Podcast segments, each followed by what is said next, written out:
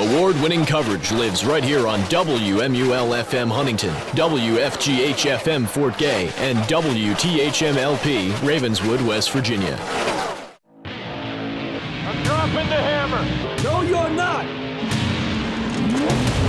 Welcome to Speed Zone, the best motorsports show on radio. I'm your host, Ben Cower, and across the next hour, we'll recap everything. Yes, everything in racing that happened in the last week. We'll discuss the latest news and cap it all off with a star studded interview. So buckle up, rev your motor, and drop the hammer, because this is Speed Zone. And welcome everybody tonight to Speed Zone. The third ever episode of Speed Zone. We got a lot on tap tonight, and uh, no interview tonight because we got a lot of time. We need to focus on Formula One and IndyCar, which are coming back this weekend. IndyCar at St. Pete and Formula One out in Bahrain. So we're going to talk a lot about those two sports tonight and cover the Fontana weekend and some NASCAR news. So strap in, buckle up. We got a lot tonight to talk about here on Speed Zone. So let's get right into flag to flag.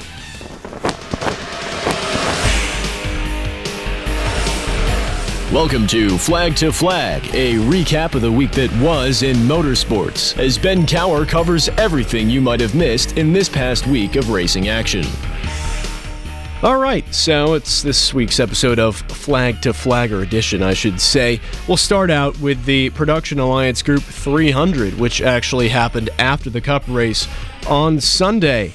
The snowy Saturday in Southern California, yes, Southern California, there was snow postponed the final running of the Production Alliance Group 300 at the Two Mile Auto Club Speedway, might not be two miles for much longer, uh, to Sunday night following the Cup race. The race was run under the lights, and with the starting lineup set by the Xfinity Series point standings after qualifying was snowed out on Saturday, with Austin Hill on pole after his season opening win at Daytona.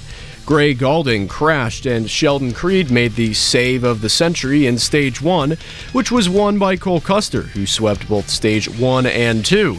Custer, who arguably had the fastest car and was the defending race winner, swept the first two stages again, and he, he led twice for 46 laps.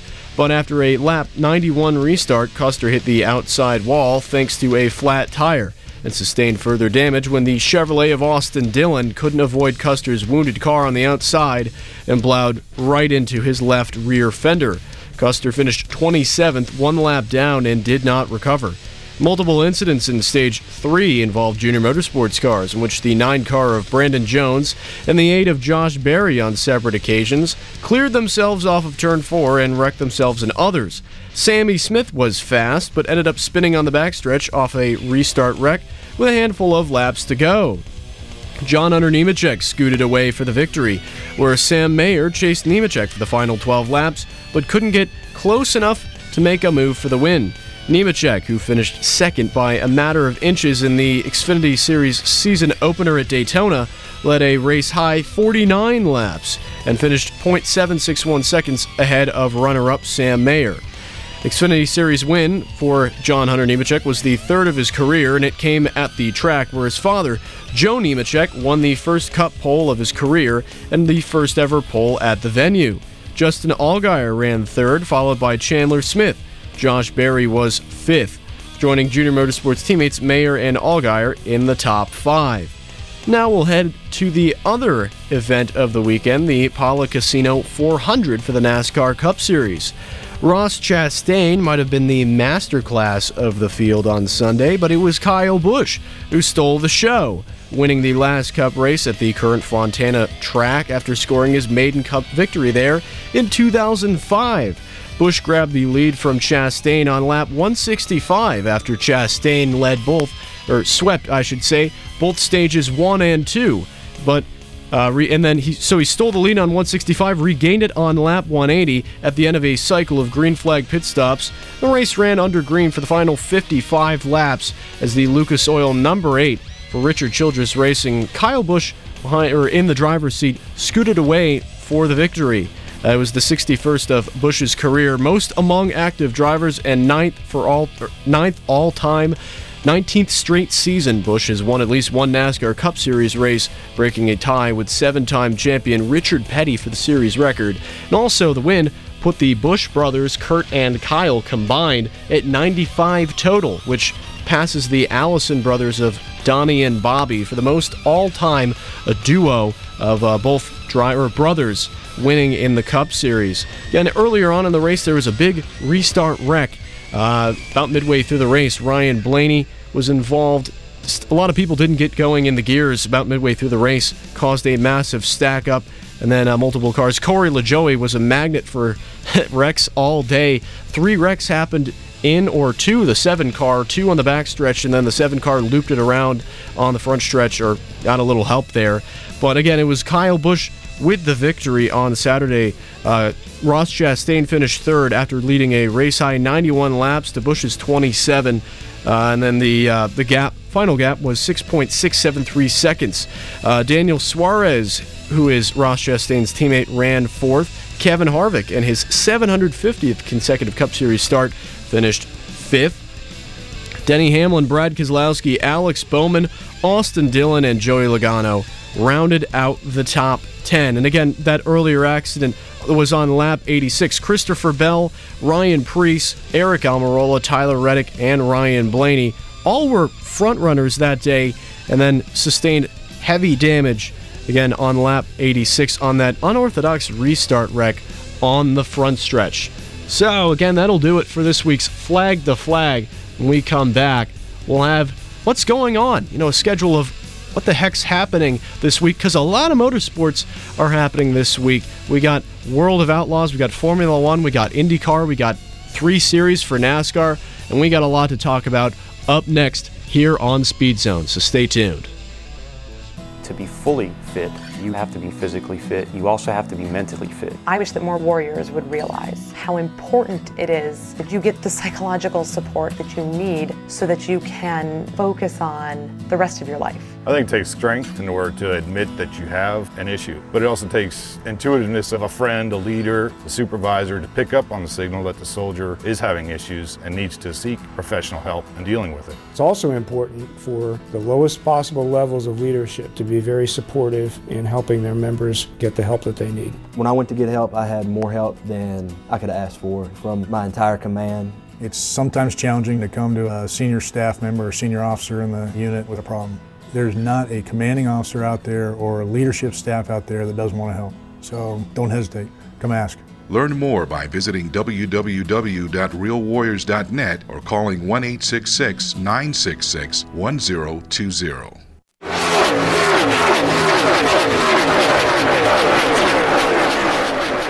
And welcome back, everybody, to Speed Zone. This is the segment of the show where this week we're just going over what the heck is going on. There's a lot on the schedule uh, for this week. We'll start out with NASCAR as, again, this weekend, Las Vegas weekend for the NASCAR, all three series, really. Uh, on Friday, March 3rd, will be the Truck Series. It's really the day of the Truck Series. Uh, qualifying will be at 4.30, and then uh, Xfinity Series qualifying at 6:30 p.m. on Friday. Again, this is March 3rd, so only two days from now. And then uh, the NASCAR Craftsman Truck Series at 9 p.m. Eastern Standard Time uh, for the Victoria's Voice Foundation 200 at Las Vegas Motor Speedway. That's on FS1. You can also tune in on MRN. Saturday, March 4th, also jam-packed on the schedule uh, for NASCAR as 1:30 p.m. will be Cup Series qualifying at Vegas, and 2 p.m. or, or excuse me, it'll be between 1:30 and 2 it's practice and qualifying for NASCAR the NASCAR Cup Series and then the Xfinity Series will have its race 4:30 p.m. Uh, the Alsco Uni- Alsco Alsco Uniforms 300. Let me say that right.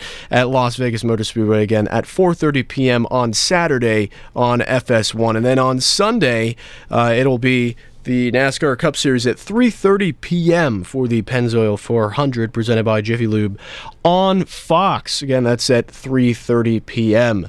Uh, then we'll swap over to Formula One. That's right, F1 is back this weekend for the Bahrain Grand Prix Practice One Rise and shine bright and early, 6:25 a.m. on Friday for practice number 1. That'll be on E ESPN 2, and practice 2 will be on the same day, again March 3rd, Friday at 9:55 a.m. again on E ESPN 2. Practice 3 will be on Saturday, March 4th, 6:25 a.m. yet again again on E ESPN2. Qualifying at 9:55 a.m. on E ESPN2 and then finally Sunday, Sunday, Sunday, March 5th, it'll be the Bahrain Grand Prix starting at 9:55 a.m. on ESPN. So again, early in the morning is F1 as it's quite across the pond in the west, but again, the Bahrain Grand Prix this weekend for Formula One. And then we'll go to the IndyCar Series as St. Petersburg is this weekend.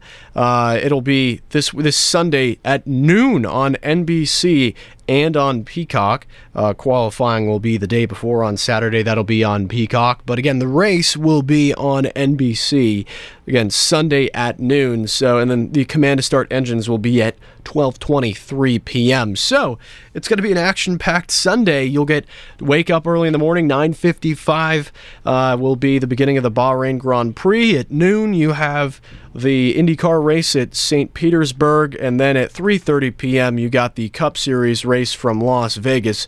Uh, for the NASCAR Cup Series. So it's a busy, busy, busy weekend in motorsports, uh, including the World of Outlaws is are back, I should say, uh, at Volusia this weekend for the Low E Insulation Spring Showdown. Again, you can tune into that on Flow. And uh, again, fifth and sixth. So it'll be this Sunday and Monday. Again, it's a two day event for the World of Outlaws series, and then they're going to be right back in action next Friday, March 10th at Port Royal. So, but this weekend, Volusia back in on the schedule for the World of Outlaws cars. So we'll take a quick break here, and then when we come back, it'll be this week's edition of the Racing Roundtable. Stay tuned. There's more up next here on Speed Zone.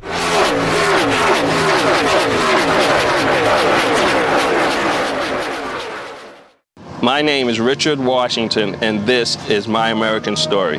I see a great need in my community. I live in Harlem, and I watch the children as they go along. I see a lot of issues that they have to deal with.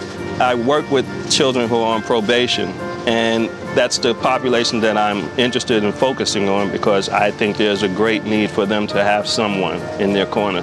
I think retired people have a lot to offer because we have life experience, we have work experience. Very often we've raised our children already. And so we have those insights that we can bring to the table. And we have the flexibility of working in an area that we choose. Every one of us has a role to play in making our communities and our country stronger. Discover yours. Help us continue to make a difference in the life of our nation. Go to serve.gov and find the opportunity that works for you. This message is brought to you by the Corporation for National and Community Service. Hey, if you don't want to listen, get your earplugs ready, because we're about to hear some high octane debate. It's time for the Racing Roundtable with your host Ben Cower and multiple guest panelists. Whew, now that that's over, who's at the table today? All right, welcome to the Racing Roundtable. And then we do have two panelists at the table today. Once again, joining us, Dale Garrett. And congratulations to Dale on finally receiving his championship trophy. This will this will be coming soon. And then uh, for the first time ever, Nick Pauley. Thank you for joining the show. Thanks for having me. Dale, how are you doing? Good. Wait, wait, wait, wait, wait. Hold on. Dale, now talk. Dale, talk again. Great. How are you, Ben? Dale, talk one more time. Great. How are you, Ben? Your mic isn't working, Dale. I don't know why. Let's see. Wait. Dale, now talk. Dale, talk now. Great. How are you, Ben? There we go. We did it. Yeah, we did it, America. See, we figured it out. Um, see, sometimes we got six mics here in the studio, and it takes a while to figure them out. So, Dale, I finally got you. Dale, how are you feeling? For the Great. for the 18th time. Great. I was ready to jump to the mic beside of me. Ah, okay. Um, there we go. I think everything should be back in order. Nick, say si- Nick, say hi again. Howdy. There we go. All right, we're good to go. Let's start out with NASCAR. A lot happened here in this uh, past week where Let me fix all the mics. Uh, Fontana, as I just mentioned, happened this weekend. Uh, Dale, you're an expert in everything NASCAR. Anything stick out to you? For the Xfinity race, I well, I'll go ahead and jump to the end here because it really bothered me. Mm. Sam Mayer was following John Hunter Nemechek. Like, follow the leader, wasn't Yep. trying a different line, staying in that dirty air, not getting any clean air on the nose. I don't understand why he was doing that, or if someone was telling him to do that, or if he just wanted to bring the car home, considering he was upside down last week. But Yeah. it, it just he needed to try a different line if he wanted to catch him because I believe he was faster, and then he got loose off of two, and that was the end of it. Yeah, it was. Uh, I thought it was. A, honestly, I enjoyed the Xfinity race. I think both races this weekend at Fontana were very fun. Um, again, I. I think Mayer couldn't really do anything. I think his tires were pretty fried by the end there, and then John Hunter Nemechek just set sail. That 20 car was just so fast, and once Custer got knocked out of it after the restart error, I mean that was the only person that had anything. Of course, was the only other Gibbs car on the track in Sammy Smith, and Smith was showed a lot of promise, but uh, just wasn't able to hang on. John Hunter Nemechek was more more experienced driver, more than likely knew how to take care of the tires probably a bit better, and then it didn't help Sammy that he got spun on that late restart. So uh, overall, was a very fun race in the Xfinity Series. Um, what a save, though. But I mean, we can't go without mentioning it. What an unbelievable save by Sheldon Creed. Nick, you you say what you told me earlier about Sheldon Creed's save. it it truly takes something else. Just you know, when you're going into a wall, to not slam on the brake pedal and you just you know, pedal to the metal. You keep it going and put it back on the track. Mm. You, you missed the part from what you, you said earlier. It's okay. You can say it. It, it takes some gigantic testimony uh, to pull off that maneuver there. Dale, you're the driver here. Offer that. What's what's your perspective on that save by Creed? So as big as Auto Club, it was fantastic save. I'm not, you know, discrediting it here, but um, as big as Auto Club is, or I guess was now, but is currently, he had plenty of time to save that car for how wide the backstretch is. Yeah, he got turned going 100 and however many miles per hour, but he kept his foot in it and he did not quit until you know he didn't hit the wall so he, he didn't quit and he, he kept his foot in it like any driver should obviously you do want to brace yourself if you are going to hit a wall Yeah. but ultimately he kept his foot in it and saved the car Yeah, it was uh what a save by Creed. I mean, it didn't he I mean, he got right back up up front, uh, you know, put four fresh tires on it and then uh even though the the back end was a little dinged up, uh ultimately it was he took took care of it and it was it showed a lot of that raw talent that Sheldon Creed has and just needs to harness it uh, to be able to win races in the Xfinity series, but more of that although it was kind of off of a bad block coming off of turn two on Berry. And speaking of Josh Berry, uh, and not this is this doesn't exclusively go for Josh Berry, but uh, it's been two interesting weekends for Junior Motorsports in a row where it it came up short and then it was just a mess on Sat on Sunday night with the spotting for Junior Motorsports cars where Brandon Jones, you know, getting wrecking off of turn four and then uh, Josh Josh Berry going eight lanes from the bottom all the way up into Tyler Reddick and just dooring him into the outside wall. It was just, what are they doing? What's going on?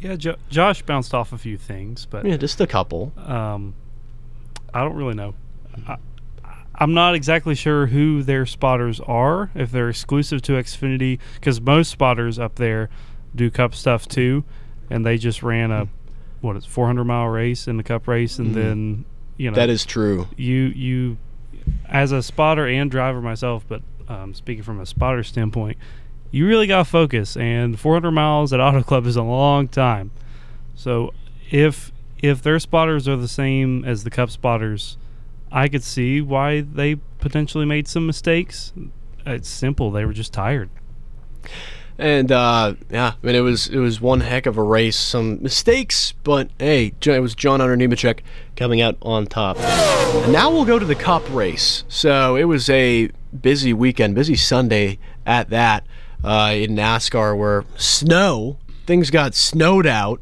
in Southern California. You know, if if you're if you have a drought, build a NASCAR track build a racetrack. The so that, weather will find you. Yeah, it'll find you, and it will coat you with enough rain or snow or water to, I don't know, give your residents water for the next millennium. Uh, it's like for the next 100 years. They should, you know, maybe Las Vegas this weekend. Lake Mead needs it. It needs it. Needs a little bit of water. It's running a little low. Maybe the rain will just follow NASCAR to Las Vegas. I hope not. Uh, but to finish up on Fontana, any thoughts, you guys, from the Cup race? Chastain definitely looked like the class of the field, like you said. The biggest takeaway is I don't think any of us expected Kyle Busch to win this early with RCR. I didn't. I know that I didn't, and and you know the the speed that he showed showed me that um, he will elevate that organization like I had originally predicted. Where does Austin Dillon fall in all this? How does he feel about it? Even though he brought Kyle Busch in, does he feel uh, left out, discredited? You know, is his is his confidence still there? Seeing his teammates' early success, we don't know. Had a good. I mean, he had a good run on Sunday, and I think a lot of personally, I had my doubts heading into the season with Austin Dillon because of his crew chief, with it being Keith Rodden, who notoriously uh, didn't really have a strong end to the relationship with Kasey Kahne at Hendrick, and then had had kind of disappeared for a little while before now he's resurfaced as the crew chief. I would the, say that he killed Kasey Kahne's career. Yeah, uh, it was it was a rough go of it for Keith Rodden the last time he was a Cup Series crew chief. But I mean, hey, two, three, really three weeks in a row, three races in a row, I should say, uh, where the three cars looked strong. I mean, it looked strong at the Clash. It was fast at Daytona, and was up there late. Whether that's Austin Dillon's driving talent that got him there, or Keith Rodden's strategy, that's up to you. But this week, you know, that three car was fast, and it finished well, top five. So I mean, RCR has some serious speed right now, and uh, Kyle Busch is at the at the receiving end of it. And I, I, you know, if Austin Dillon gets his this year, I'm sure he won't be too torn up about it. If anything, I think Austin's thrilled because it means that this worked. His his his whole initiative of trying to get Kyle Busch on this team it worked and it paid off. RCR wins a race in the season before Hendrick does. I mean, when's the, the last time you want to know the last time?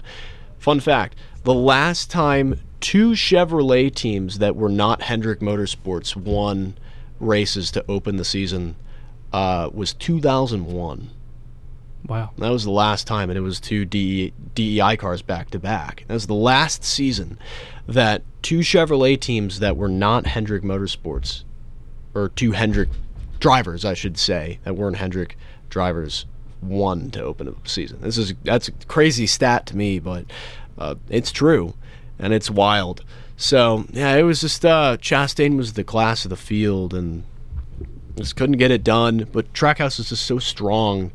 Uh, they had to Las Vegas, and Chastain Vegas last year for Chastain was really his breakout race because Auto Club was weird and Daytona was Daytona. So I fully believe, you know, I Chastain probably will go there next week, do well again, but got a sting sweeping both stages, having such a fast car, and then I mean to use Chastain's words late in the race, he's just Kyle Busch found something in the third. He was just faster. Uh, I guess to close out Fontana talk for Kyle Busch, you know, what does this mean for him as a driver as he goes out and he proves to you know Toyota Racing Development, everybody that doubted him at the end of last year and said, oh, you know, we can do without Kyle Busch, and he goes out and wins a race before Toyota this year. You know, what does this mean for Kyle Busch's career? So, what? This is a weird thing for me. I never liked Kyle Busch growing up, never did. However, watching him late at Fontana with with a new team behind the wheel of a Chevrolet again in the eight car, it just it feels different. And I think if you look back at a lot of examples of veteran drivers who were hated by a majority of the fans late in their careers became respected, I think Kyle Busch is at that point. You look at uh, Tony Stewart comes to mind, Jimmie Johnson, just to name a few.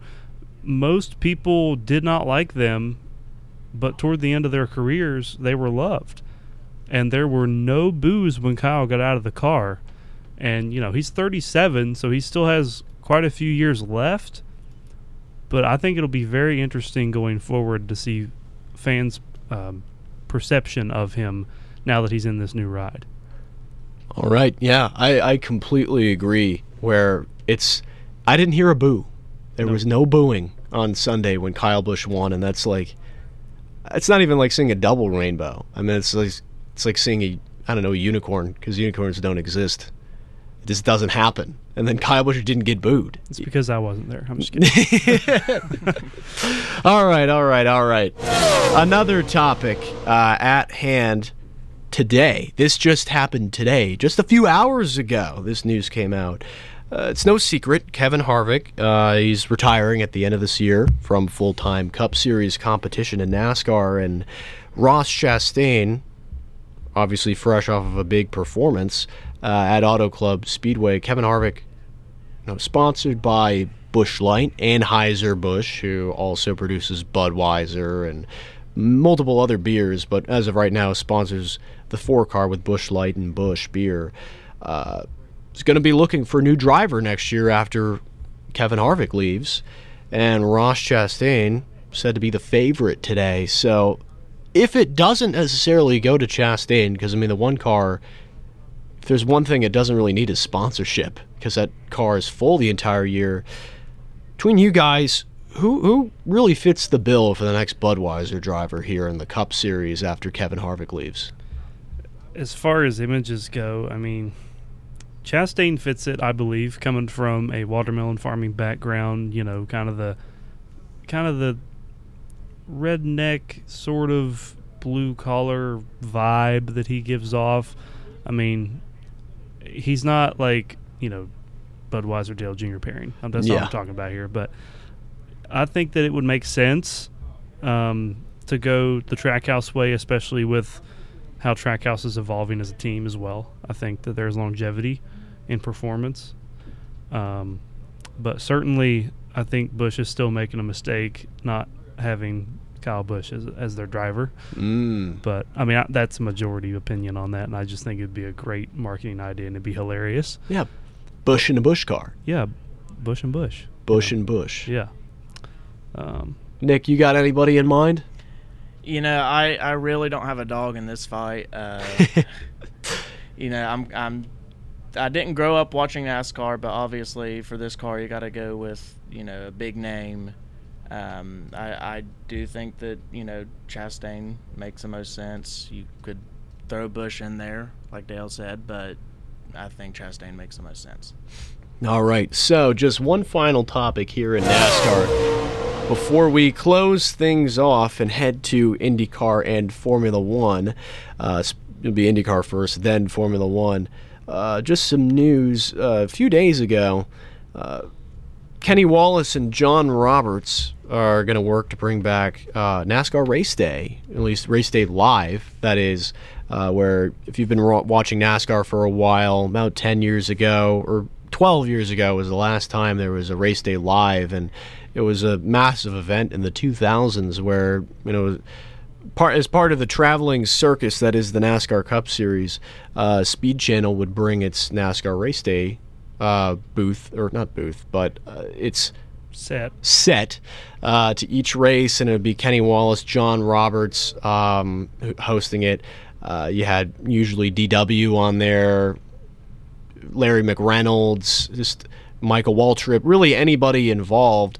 Uh, and then it, they when they did away with it at the end of 2011 for more than likely budget reasons, uh, but they are they've been working to try and bring it back, and it won't be a Fox sanctioned thing, but race day. I mean, it would host drivers and team owners and everybody, and it would be essentially a talk show with all these fans behind it, kind of like college game day. It's like if you ever watched college game day on ESPN, it's like that, but the NASCAR version of it, except also not at nine in the morning. Uh, but you know, Kenny Wallace, John Roberts bringing it back at Bristol. Should this be a thing that comes back, I guess, permanently for NASCAR races in the future because it, it generates a good vibe, good energy. The fans have wanted it back for over a decade now. Should it come back? And Nick, to include you in this question too, should uh, IndyCar and or even F1 for the American races consider adding something along the lines of having a, a college game day type thing, such as race day on the day of a race or really during the weekend of a race? Absolutely. You know, uh, anything that'll add to the fan experience and racing and motorsports have fans like no other. You know, very very passionate about their drivers and their teams, and they they want to see them. So I I think that you know, NASCAR no brainer. You know, how many people are at each track?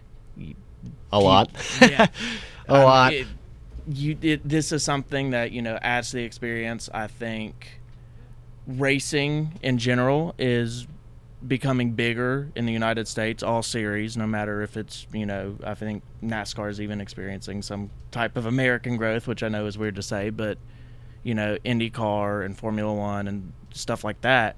Uh, I think something needs to be done special for these races, especially Formula One coming over. You, you got to set them apart from the European market, being owned by an American company now. Do something big. for certain. Please bring it back and make it regular. I remember as a fan um, back in the 2000s when they did it all the time, watching it, you could just feel the energy. There was more hype around the race than there ever was now. Like, you could just take any race from that era, air NASCAR race day, and there's more hype and energy in there than there has been for the past five, ten Daytona 500s by a landslide. John Roberts, Kenny Wallace, that duo is unlike anything else. Throw Larry Mack in there, DW, Michael, uh, anybody else that wanted to show up, really. It's just, it needs to be done to improve fan experience, like Nick said, um, across all forms of motorsports. But generally, NASCAR speaking, it just feels kind of empty without it. It just feels right, you know. I, I as someone who, the last time I went to a NASCAR or got the opportunity to go attend the filming of one of the NASCAR race day lives was uh, 2011 at Richmond in the fall, and it was just such a fun, unique experience because you would you would get a fan energy like unlike no other where I mean you'd see fans carrying around signs and just trying everything to get on TV. Um, my dad and I joke, and I know he's listening right now, but there was this guy standing in the background of one of them wearing a shirt that just said "Clown sucks." I don't know what it means, but it just said "Clown sucks." I don't know, but I, I miss things like that. I want to see "Clown sucks" guy back. I want him to come back, and I want it to be on Fox or FS1 or wherever they put it. Uh, they, uh, I, I just miss that experience. I think it just brought such a unique energy. Um, they, they kind of, I think it was. I don't know if it was in 2012 too. It might have been. Uh, e- even if it was, it was kind of a bit of a neutered version of it, but it just got done away with with Speed Channel ending and really all that, and it just brought such a special energy. And I think the fans need it. NASCAR needs it if it's going to want to try and expand back to that era of when it just had so much like a circus energy at the track. It's kind of gone away in the past few years where they've consolidated a lot of the merchandise haulers. Where I mean, back in the day, so every driver used to basically have a hauler, um, and it was a, a full event of a weekend. You know, four days or more you would go and camp there. Now it's just, I mean, two. Everything's consolidated and everything. But I think if NASCAR is going to try and grow back to that, it would need to. I think it's starting with something like bringing race day back would be a massive change in the in a good direction. I think that they've tried to move away from the party stereotype, at least in the past five or ten years. That's probably part of why they did away with it a little bit, if I had true. to guess. But it, it, it seems with Gen Z culture now is they're kind of coming back to it, especially with like social media influencers dressing up as rednecks going to races and partying Yeah. and whatever. It, it's hilarious content. Um, just if they were to bring that back, certainly, certainly that would um, amplify the party aspect a little bit more. But all the way around, for nostalgic reasons, for hype reasons, it needs to be done. Something of the equivalent of NASCAR race day needs to be done every single week, everywhere, because it just gets people hyped up, and it's just fantastic television. And I, I completely agree. So, uh, with with that, that'll end our NASCAR discussion for tonight. And coming up next on the racing roundtable section section of the show, we're going to have some IndyCar talk for the first time. That's right. This is not just a NASCAR show; it's a motorsports show. We're going to talk a little IndyCar, preview the season, some changes in the offseason, and anything that pokes out right before the season opener this weekend in St. Pete. More coming up right next on Speed Zone.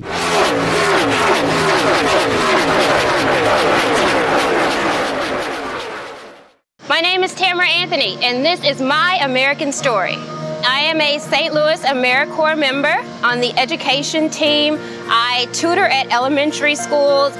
Her name is Janaya, and when I met her, she was five years old and she knew three letters JXB. This kid is wonderful. Her spirit is just, just radiating. She's just awesome. But how did she slip through the cracks? And I just started working with her. And by the end of the year, Janaya was reading like a pro. It is my life's purpose to serve. If you're not helping somebody else, you're doing a huge disservice to the rest of the universe. Every one of us has a role to play in making our communities and our country stronger. Discover yours. Help us continue to make a difference in the life of our nation. Go to serve.gov and find the opportunity that works for you. This message is brought to you by the Corporation for National and Community Service.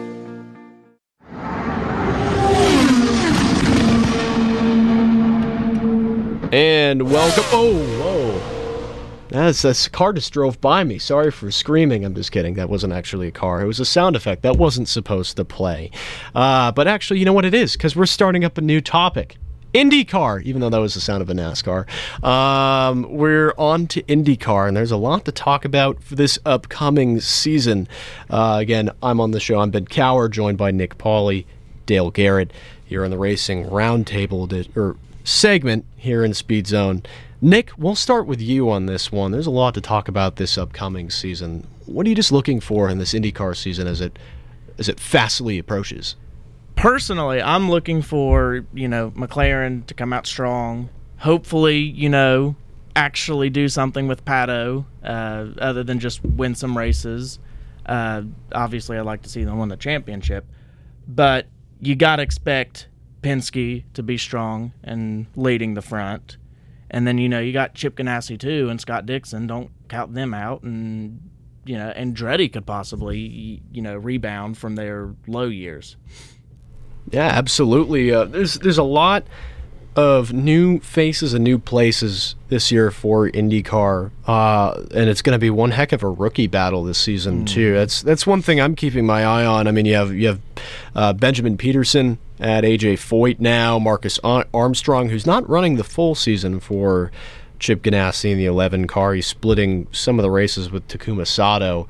Uh, but Marcus Armstrong is certainly going to be one to keep an eye on. Sting Ray Robb, There we go. the best name ever. Sting Ray Robb. Dale, what a great name. Some type of uh, I don't know, some aquarium company or something needs to get on board with him. There's a there's a massive opportunity here. Nick, can you tell the story of how Sting Ray Robb got his name? I was just fascinated by that earlier. You told us. So, I will pull it up now. It kind of ruins it because you know it's not, Yeah. it's not after the you know the The car. the car or anything. But it's still interesting. Coming from Boise, Idaho, they uh, his parents decided to name him after the place where his ances- ancestors lived, uh, Stirlingshire, Scotland, which they somehow shortened to Sting. And then Ray just comes from his grandfather's name. It's Ah, Yeah. But you know what? Stingray's is still Sting Ray Robb. What a cool name. You got to say all three words. You can't just say Sting Rob.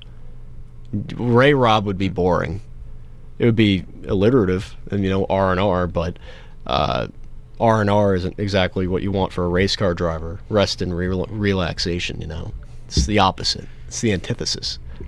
Dale, I'm making you giggle in there. Yeah, it it I've it's, it's, it's something. uh, It's like Lightning McQueen. it's something out of a movie. Ah, yeah. They. What else? What else? We got. Um, are, what teams are really sticking out? Like, you want to talk about McLaren? Mhm. Nick, you're a massive McLaren fan. Yes, sir. I think we differ on how McLaren has approached this season. You like what are what are your thoughts on how McLaren's approaching this season in IndyCar with it's now expanding to three cars? to be honest, I don't know what to think about it. Um, more orange on the field for me to see. Obviously, I get that's fun for me, but you have Rossi coming in, and he's not gonna want to play second fiddle to Pato. That's Exactly. That's not his mentality. He wants to lead the team, but obviously Pato is that guy. He is he's a strong racer. Uh, rumored, you know, they're wanting him to come over to F1, which that's that would be a big step for him, but Yeah. he needs more points to do that. then he- alongside Palou and Herta Mhm. and Yeah. everybody. Dale, has McLaren offered you a contract yet? No. Oh, let's get Zak Brown on that. They've signed about half the field, but hey, Dale Garrett is a champion, and I think he should drive for McLaren. There we go. Dale, what do you think about that? You want to go drive for McLaren? I have one career win and one championship. Come call me. Hey, you know what? You're a champion. That's right. No, Zak Brown. Look at. Would you Got a think? he'd- trophy? I'll get it this weekend. Yeah, there, There we you go. there we go. There we go. And Dale, you think you would look good in orange, like McLaren orange? It would match my hair. There we go. Mm. That's what they're missing. Oh, um, what else? What else? What else? We have, I mean, uh, continuing on McLaren, I guess I don't like that McLaren's expanding to three before it won a championship with two. It's Yeah. like I think if it uh, having that, I, well, I, maybe this might be either it's Zak Brown wanting rapid fire expansion or it didn't want to get rid of Rosenqvist because I don't think Rosenqvist was bad enough to get fired, but Not at he all. hasn't lived up to expectations coming from how good he was at Chip Ganassi. And I don't know. I just I think they should focus on having two cars instead Mhm. of three. And exactly as you said, Rossi's not going to want to be a number two guy there.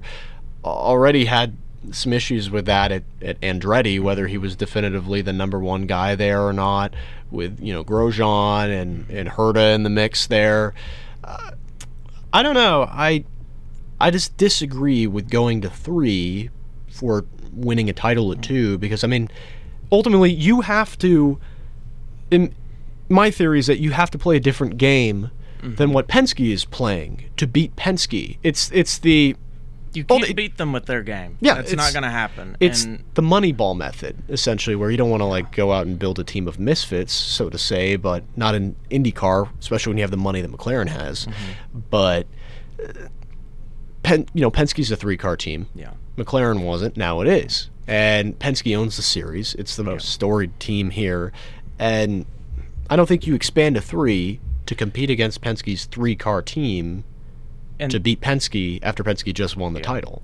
and that's that wasn't even the talk of last season. It was, you know, McLaren went out, they signed Palou, and they got Rossi, mm-hmm. obviously, and the the subject was, okay, uh, what's going to happen to Rosenqvist? What team is he going to go to? And nothing was coming out. So then it just kind of it lingered for a while, and then they're like, "Oh, we're gonna run three cars this season." Yeah. and it is that kind of rapid fire expansion, which you're not being a, you you can't allocate your resources that way if you haven't won. You gotta you gotta have a number one guy, put everything, put your chips on black with him, and do everything you can to make him win. Which now that you got Rossi wanting to fight for that spot, it's gonna be tough to do that because you you gotta hear him out. Yeah. or else Rossi's to let it be known mm-hmm. that he's not being heard yeah. out. Uh, I guess just to finish up with with IndyCar, I mean, there's uh, one one team that really sticks out to me is is uh, Juncos Hollinger, which is rapidly expanding. It's gone from not even being a full time team three years ago, and now it has Callum Ilott and rookie Agustin Canapino, who's coming from Argentina. And Canapino is not exactly your average rookie. He's 33 years old. I mean, he's one of the most successful drivers ever from that country that drive drove within that country, and uh, he was up to speed in testing and mm-hmm. everything. Mm-hmm. I mean, what can that team do this year to it's only the it's in the the dilemma of Dale Coyne yeah. where you know it has two good drivers one of them a very young guy and then you know, Sting Ray Robb isn't old but he he sounds like he's from the 1950s uh, uh, you know it, it's just a two car team in a in a 3 to 4 car team sport and yeah. it's you know I think it's it's a David versus Goliath situation, but I think the driver lineups there are very solid. Yeah, they have obviously in Callum Ilott, you know, this is his second year. He's got his experience now, knows what to look forward to in this season, knows how to perform this season. That was something that he did very well last year as a rookie. Um, he you're gonna have to watch out for him. He's gonna be great. You know, he he's from the UK started off karting there. Uh, couldn't really make it into the higher divisions of Formula One because it's an expensive sport. Got to have you know parents with money, and but he came over here. I, I think you're gonna have to look out for Callum Ilott. Yeah, and uh, I guess the last thing, last last thing we'll talk about with IndyCar is is Andretti because I think that's mm, the last big yes. question mark here is who's going to be the leader at that team? I mean, Rossi was already a bit undefined of his role, but I mean, you have Kyle Kirkwood coming over after his rookie season on loan at AJ Foyt's team, yeah. and then uh, Colton Herta, who almost got the shot in F1 before everything with the super license went down.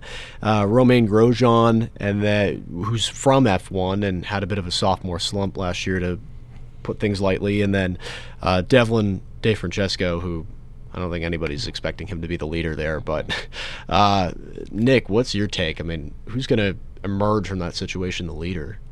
Don't know. Honestly, do not know. And that that's that's the thing with Andretti. Um, obviously, they haven't performed how they've wanted to the past few years, uh, and they're wanting to have a rebound season.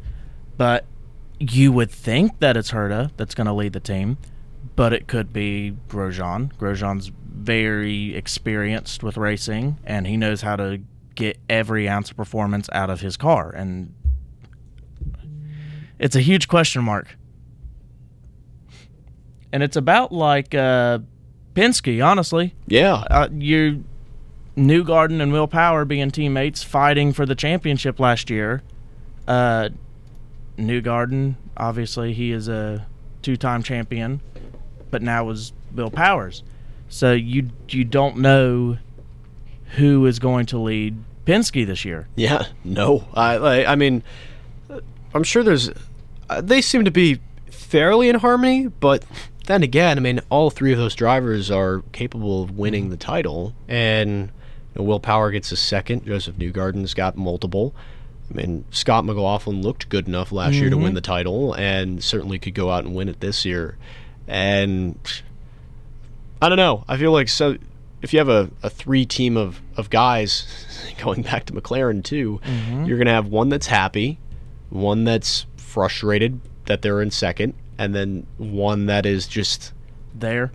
Mm, yeah, either there or just you know they're they they have the ability to go out and do well, but things are just not going their way. And I, I think Penske's going to have that this year, where I don't think Power repeats he mm-hmm. didn't in 2014. He was, you know, no. he's always good, but uh, I don't think Power repeats. I think Scotty McLaughlin is going to have the best. I think he goes out. If anybody from Penske is going to win this year, I yeah. think McLaughlin goes out and gets it. But yeah, it's going to be a doozy this year. Penske, I mean, at three, Andretti at four.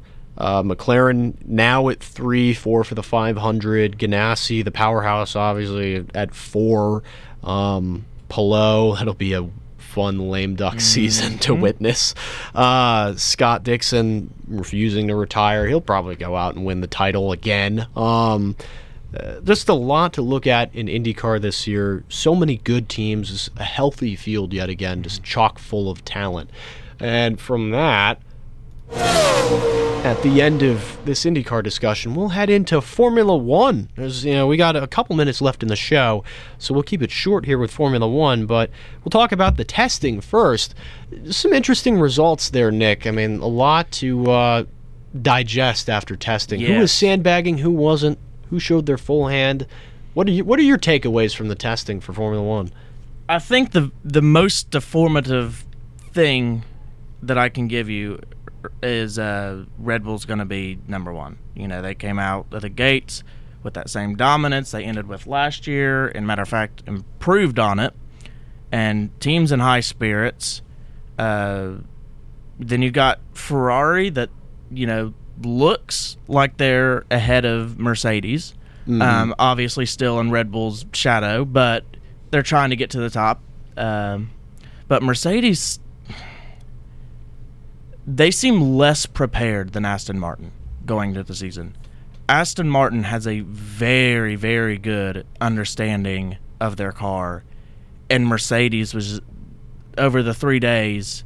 They were just having to tweak around with so many things. Obviously, struggled day two, had a stronger day three, but they don't they don't seem very optimistic, which kind of Yeah. sounds like McLaren. They are Yep. downplaying the season. You know, they're they're still waiting on their facilities to come into play. Um, you know, COVID delays, all that kind of stuff. They don't have their wind tunnel, and I think for McLaren, this is the last year they have an excuse. Yeah. If 2024 or 2025, if they are not challenging the front, then what are they going to do? They they have no more excuses. And it, from what it sounded like out of testing, I mean, again, I don't know how good that car is going to be this year for McLaren. Where I mean, just Norris seemed very frustrated with it. It seemed from reporters that were there, it seemed very hard to drive. And uh, talking about no excuses, I mean, this is Norris's definitive car. I mean, last year it was also Norris's car where I mean he did fairly well in it. Uh, didn't win, but it, it it was solely in Norris's ballpark, and that's kind of what ran off Ricciardo because Ricciardo just couldn't get a handle on the car that was purpose built for Lando. And then they go out this year, and now you have Oscar Piastri as his teammate. Maybe a one done. I don't know how long his contract is, but I mean, this is a car that is for Lando, and now it's. Uh, I mean, people are saying that it might be one of the slowest cars this year. This is a rough situation. Yeah. It for McLaren it doesn't matter if they make it around Lando and it's still a terrible car. There's it's very uncharacteristic for Lando to act this way, especially the way he's maturing as a racer. But Will Buxton reported that he saw Lando walking out of the testing scene or testing garage, and uh, he actually punched a wall. It wasn't very hard, not hard enough to you know damage it or knock it over because they just set him up in the garages. But he he, he was frustrated, kind of pounded the wall, you know. Um, little angry. I mean, Yeah. it, I, I would be angry too if I mean this is kind of your skill is finally being honed in. I mean, this is the year where he's probably being expected to win. Now that Ricciardo's gone, he has a rookie teammate. This is the year where Lando takes that next step, and then now the cars is not there. Uh, speaking of a, a, a team that really might take the next step, I mean, Aston Martin. You know, now Yes. it was very fast in testing, and Aston goes out there you know, third, fourth. Was it? Was it? Is it a matter of other teams sandbagging, or is Aston really that fast after a miserable last year? I think there is a matter of team sandbagging. You know, that's F1 practice. We don't know if Aston Martin was primarily running, uh, you know, low fuel runs and getting them faster lap times. They kind of did the same thing last year where they came out of the gates in preseason testing, uh, looking very strong, and then first race, they were terrible. Hate to say Yeah. it, but they were not fast at all, could not keep up. But this year they got Fernando. They seem to have a understanding of the car and uh, they they're saying that there's still more to unlock, which looks promising to them. And you know, kind of with McLaren, they they they're saying that they know what was wrong with the car. They have known what's wrong with the car for some time, Mhm. and they actually have an upgrade package rolling out by Baku. And that's only the third race in. There we So, Uh, yeah. Then you have uh, just just for the nick of time because we're at we're at the top of the hour, so we're gonna roll it up this year soon. But we want to finish up this discussion with F1. Uh, Williams, you know, Williams. I don't know about the speed this year, but the thing that sticks out to me there is obviously Logan Sargeant. I mean, Yes. that's first American driver in F1 in a while. Uh, 2015, I believe. Yeah, Dale, if he's anything like his brother. This will be interesting. yeah. Uh, for those of you that don't know, uh, Logan Sargeant's brother, Dalton Sargeant, was uh, at one time a NASCAR driver. Hasn't been in a while, but I mean Logan's been a good driver. He really proved himself in F2, and I mean he earned this shot in F1. I mean Williams has a good lineup this year with him and Albon. Interesting to see what it can do. Yeah, that's that's Williams' strong suit going into the season is their driver lineup. They've made leaps and bounds since last year, but they're still some of last year's weaknesses being shown, and it still looks like, unfortunately, for such a historic team, they are going to be the slowest car once again. Mm-hmm. Well, I say that, but Alpine actually ran the slowest lap times, Yeah. but uh, many people are reporting that they are heavily sandbagging and that we should expect them competing for that fourth spot, maybe challenging Mercedes even. I, I just find I would be hard pressed to see Gasly jump ship and go to a slower team. You know, Yeah. it's just like I, I don't think. I think I agree. I think they're sandbagging. Uh, Gasly's wanted that opportunity for so well, yeah, long now. French he- French driver on a French team. Mhm. He's wanted that, and I think he makes the most of it. That'll be a, a team to watch this year. All right, so final thing, who's going to go out and win the F1 title this year? Dale, who who's going to win it? Max Verstappen. Why? Max Verstappen. Nick, who's going to go out and win the F1 title this year? Got to be Max Verstappen. Number one driver at Red Bull with the best team, best car. He's going to go out and win it. Mm, do I dare say that I don't think I don't think Verstappen wins it this year? He I does think- the three-peat.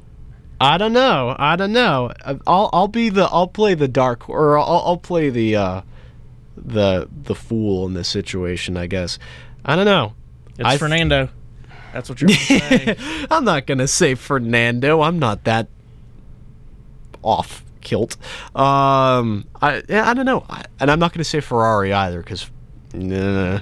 uh, I don't know. I think Sergio might get it. I might Checo Perez might get it. This might be the, this might be the. It's like when Lewis lost. You know, it's like I'm. I'm blanking on his name. I, I don't know why. Nico? Nico. Yeah, to Hulkenberg or not? Hulk, yeah, not Hulkenberg. Uh, The other Berg. Rosberg. Rosberg, the other, the other Berg. I like that. The other Berg. Uh, yeah, it's it'll be like the Nico Rosberg year, where I think Perez might get it this year. I don't know, but I think it's going to take a lot of bad luck for Verstappen because I don't know if he's going to get his third straight. Ear- if Verstappen struggles early on, you know, reliability or whatever, and Checo gets a big gap, obviously Christian Horner's going to have to put all of his chips on Checo. Yeah. I, I don't know. I just think Perez is going to have a luckier season than Verstappen. That's just my gut feeling. But then again, my gut feeling, I had I had a bad gut feeling in episode one about something, and then the opposite. I, I said Jimmie Johnson was going to miss the Daytona 500. And then, yeah, look how that turned out for you. yeah, it didn't, it didn't go that well. well, Jimmy got he wrecked. So it was, He was still in the race. He was he was in still the in the lead pack. Yeah, he they was. did Jimmie dirty. They did my boy dirty. All right, all right. That'll close it out for tonight. So, as the outro rolls, Dale Garrett, Nick Pauley, thank you guys for being on the show tonight. It was a pleasure getting to talk to you guys uh, on the Racing Roundtable. Formula One, IndyCar, NASCAR all got covered tonight. Next week, we're going to be doing the same. Again, I'm Ben Cower. It's a pleasure getting to host this show for you, Speed Zone. Next week, it'll be back at more than likely 7.30 p.m., so make sure to tune in. For Ben Cower, Dale Garrett, Nick Pauley, this is Speed Zone. You've been listening to another sports presentation on the Cutting Edge Sports Radio Network.